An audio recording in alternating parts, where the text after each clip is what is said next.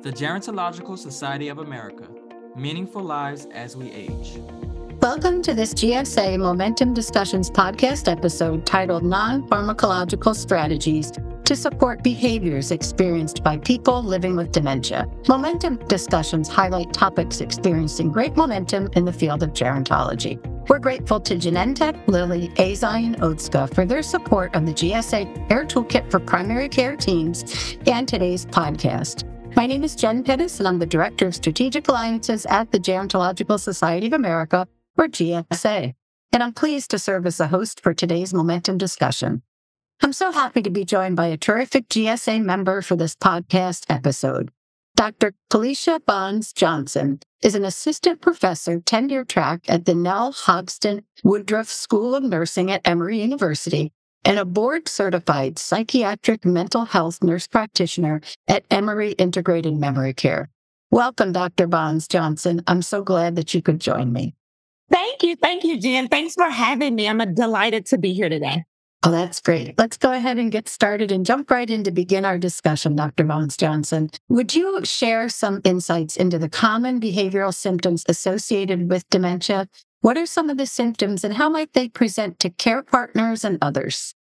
Well, that's a great question. I think, you know, a lot of times symptoms will depend on where someone is in the disease process when we think about dementia. And then there's also different types of dementia, but there do seem to be sort of common symptoms that we see. Typically earlier in the disease process, it's common to experience some depression and anxiety, especially around the diagnosis, recognizing that right now there is no cure for dementia. And so a lot of times people wrestle with that diagnosis. As the disease progresses for some dementias, and even early in the disease for other dementias, sometimes people will hallucinate or see things that aren't there, hear things that aren't there, occasionally feel things on their skin that aren't actually there, or have what we call these fixed beliefs or delusions. The hallucinations and delusions fall under this category of psychosis. And so we do sometimes see that with dementia. And then there's the other or last sort of common behavior I'll mention is sort of this idea of like mood instability or irritability, agitation. So whether that's verbal or physical outbursts that sometimes are associated with individuals living with dementia. And so you asked me how they present. Well, for depression, uh, sometimes you see sadness. People are more tearful. Sometimes individuals don't exhibit those typical sad symptoms and they become angry or upset. The anxiety, there's usually a lot of worry or fear. So maybe for the care partner, they're noticing in this person Uh, more concerns about different things that maybe didn't bother them before, more concerns about the future or what that will look like, not wanting to be a burden to that care partner. With the psychosis piece, I, I sort of hinted at that. Commonly, it's, it kind of depends on the relationship, but in our spousal relationships, sometimes one spouse might be cu- accused of cheating. We've seen things like thinking someone is taking something from them, stealing from them, worried about the future, feeling like they won't be financially stable, seeing things, seeing terrible things hanging or outside. And then with that irritability, as I kind of mentioned, so sometimes it's more verbally aggressive with that care partner and even physically aggressive at times. And how common are these behaviors? And you mentioned already that the stage influences what behaviors they have. So how do the likelihood of having those behaviors change as someone progresses in their disease? So how common are they and how does the stage really influence the likelihood of symptoms? I think really the commonality of these behaviors really sort of depends on the type of dementia. Oftentimes when we hear dementia, we think a lot of times of Alzheimer's disease, but there's also different types like Lewy body dementia. I know frontal temporal dementia is getting a little more publicity, I feel like, due to an actor having that diagnosis. There's, so because there's different types, there are different behaviors we see based on the types. And then, of course, Alzheimer's disease has what we call an early onset, which is where it happens for people that are younger than that typical older adult. So sometimes we see that in people in their forties and fifties. And so again, when you think about the age of someone, the type of dementia they have, then these symptoms are pretty common. But again, I'm going to lay out sort of a blanket statement. There's always caveats.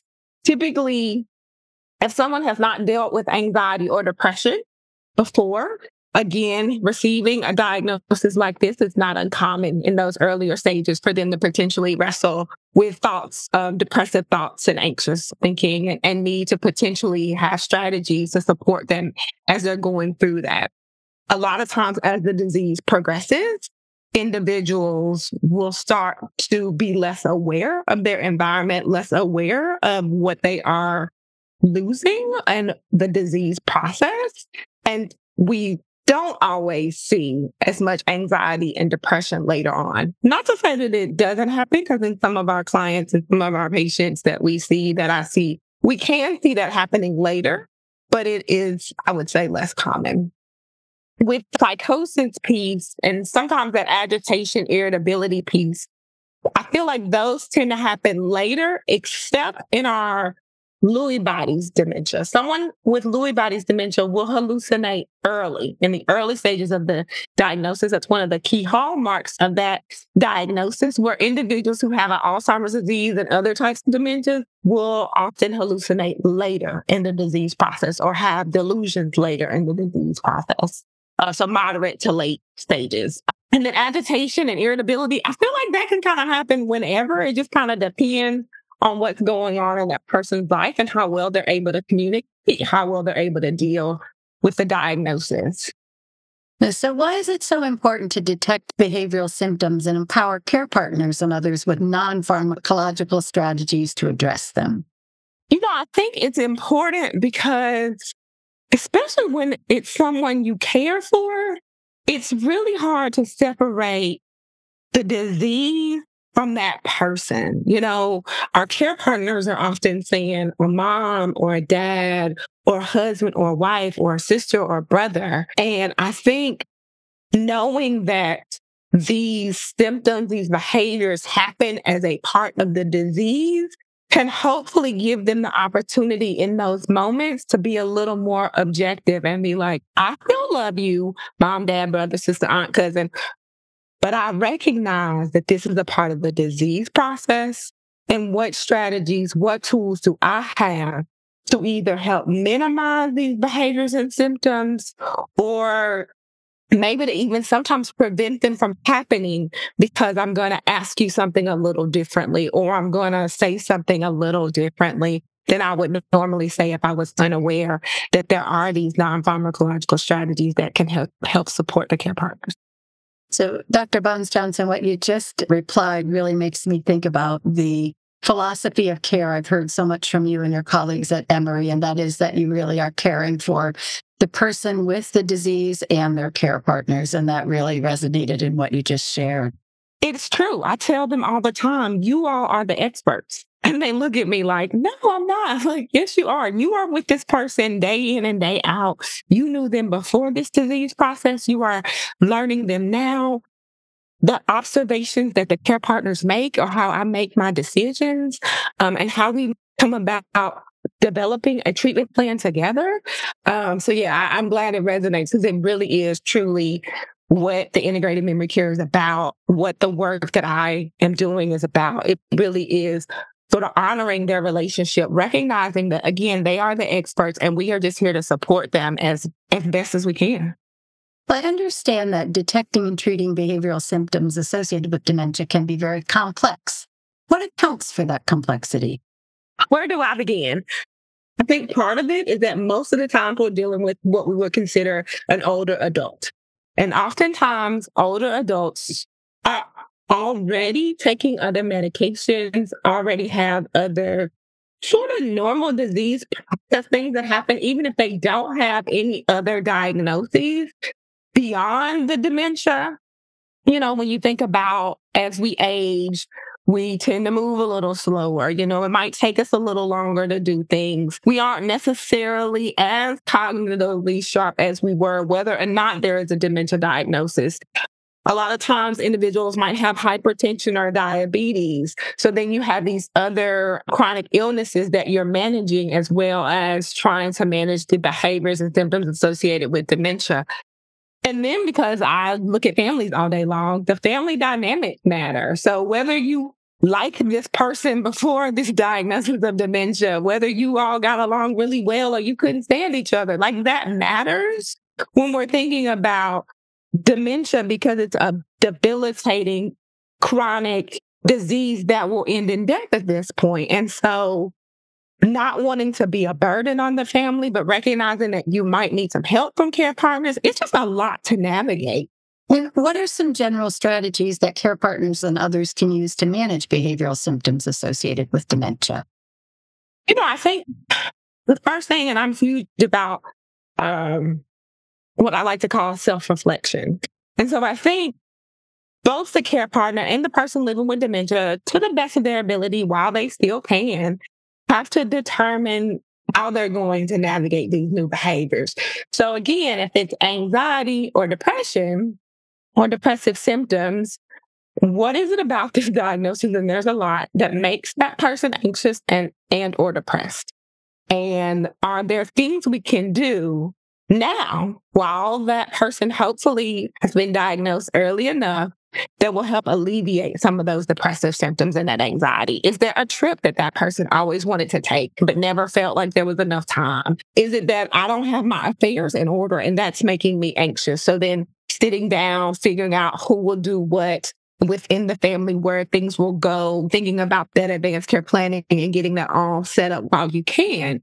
You know, if it is psychosis and not recognizing Um, if what I'm seeing is actually real or not, how does that care partner then have the conversation with that person? We often say sometimes it's just okay to go into their world. So if the older adult, the uh, I shouldn't say older adult, because again, not everyone that's older has diagnosis of dementia. But again, the person living with dementia, if they are seeing things and hearing things that aren't there, if it's not distressing to them. So for example, maybe they see a cat crawling on the floor. It might be that you ask, well, what color is the cat? Or what is the cat doing, as the care partner, without saying things like, oh no, I don't see a cat. Do you? There's no cat there.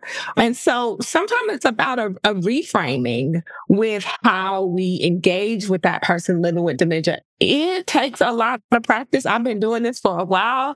And it sometimes feels like you're lying to that person. And sometimes we might be. I'm still hoping God forgives me for the little white lies I tell individuals. I'm thinking of a particular scenario when I worked in a long-term care facility, and this lady was there for rehab. She did have a diagnosis of dementia, and she came up to me, and my shift was ending, and she said, I was working as a psychiatric consultant in this long-term care facility, and she was like, do you have a car? Because I need to get out of here. Oh, no, ma'am, I don't have a car. Well, how did you get here? I walked. You did. Yes, ma'am, I walked. Well, is there a bus station? No, no, no, not in this small town. We don't have a bus station. And we didn't, so that wasn't a lie. Um, but she was like, well, if you get a, take a taxi, then I will take, ma'am, there are no taxis in this town. So things like that. Like, I know, it's terrible. But she was so smart, and she had all of these great questions. And I could not help her escape. And to say to her, I'm sorry, you have to stay here because you need rehab and this is what is best for you. I did try that initially. It was not working. And so in that scenario, I did lie. I do hope I am forgiven for it. But it eventually was enough to, for her to say, I guess I'm here for the night. And I said, yes, ma'am, I think you will be, but I'll see you tomorrow. And so again, we I don't always get it right, but we do have to be okay with trying to have that dialogue and that conversation with persons living with dementia, because they're still really, really smart and they still have a lot of great ideas. And I have learned that shutting them down completely or making, I don't want to say making them feel dumb, but sometimes saying things that don't land well can just cause further distress. And so, yeah, I've just gotten really creative with how I answer the question. But I said all that to say, you know, it's just it's really important, I think, if we're not interested in medication or wanting to try other strategies before we move into medications, to think about what we're saying to the person living with dementia and how we're navigating that relationship. So you mentioned several specific behaviors when we begin our discussion when we began our discussion, including anxiety and depressive symptoms. And I think that often clinicians or care partners don't consider these when they're thinking about behaviors related to dementia. Would you give some insights into de- how you detect these symptoms and then offer some specific strategies that you find most useful for care partners and others to address these? Yeah, um, I mentioned the one very briefly about like not having your affairs in order, but usually it's something as simple as I, I call and every time I call, mom is crying, or when I go into the room, you know, I walked into her room and I see that she's tearful. Um, when I ask her what's wrong, she's upset. I think earlier in the disease process, when that person living with dementia is still able to communicate with you, it's in those moments you can find out, is it about the disease process? And for some, for some clients, it is. I, I'll never probably forget this one client that I was um, working with. And she was like, I did all the things right. Like, I ate well, I exercised, I didn't smoke. You know, I did all of the things I needed to do for my health, and I still have a diagnosis of dementia. And for her, it was really, really distressing. And I And you get it, right? Like you, you can understand and empathize with how they feel and what they're going through. And I think, you know, she had an amazing husband that would be there and supported her. And so in those moments, just validating their feelings. Sometimes it's like, yeah, I get it. I would be the exact same way. I'd be very frustrated and very upset and distraught. And so I think, you know, validating someone's feelings is the first thing. The other thing is that the care partners also can't forget their feelings. And in validating that person living with dementia, also remember that you have to validate how you're feeling, what you're going through, and making sure that you have some sort of outlet.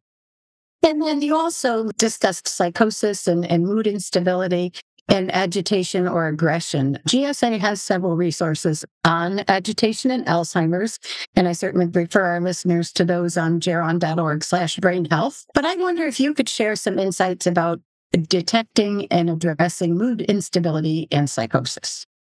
Yeah, I think there are some great resources. So thank you for mentioning that about the G S A resources. The other thing, I think one of the probably hardest challenges is when, whether it's a family member, you know, someone's in a long-term care facility and it's the facility staff reaching out. Oftentimes I get things like, Mister and Miss So-and-so did this. We need a medicine or we need help. And one of the hardest things to decipher is that I don't, I don't know what to do. Anxiety, depression kind of look alike, mood instability, psychosis, depending on what's going on, or agitation can look alike. And so without the context of knowing what is happening, it is hard to figure out strategies to support them. Um, we're not talking about medication, but I think this example that I'm going to give is one that might help with that. So I had a daughter who was caring for her mom at home who has Alzheimer's disease. And she said, my mom has been up for like four days straight.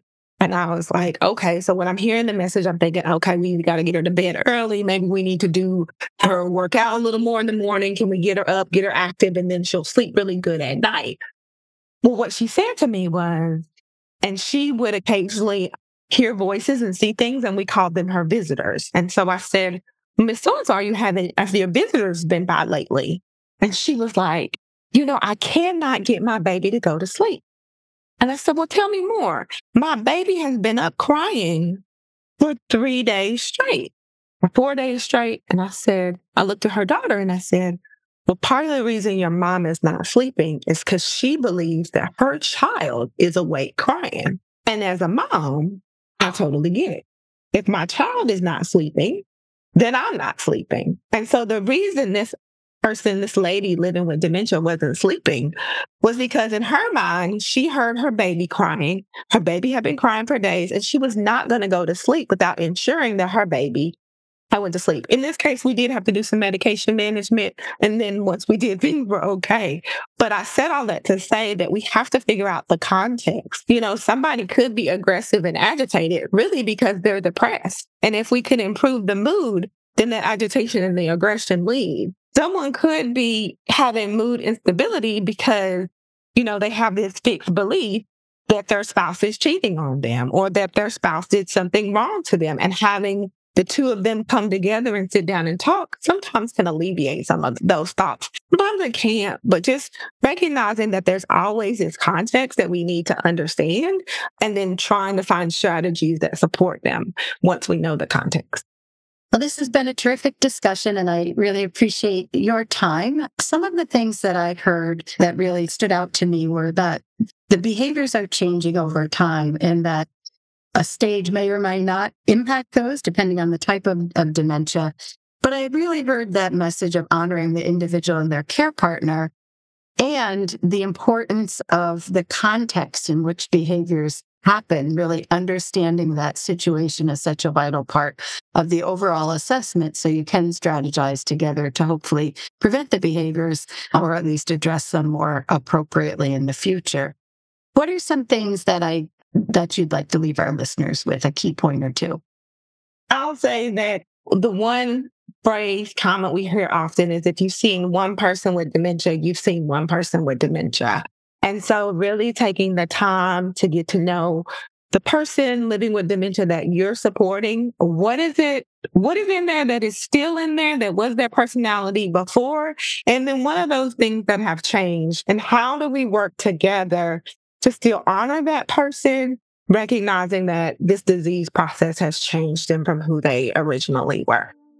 Well, that's a great point to end with, uh, honoring the person. So, Doctor Bonds-Johnson, thank you so much again for joining me and for sharing your insights and sharing those important strategies that care partners and others can use. Thank you also to those listening to the episode of the G S A Momentum Discussion Podcast. We hope you found it informative and enjoyable. The Gerontological Society of America was founded in nineteen forty-five to cultivate excellence in interdisciplinary aging research and education to advance innovations in practice and policy. For more information about G S A, visit geron dot org, G E R O N dot org.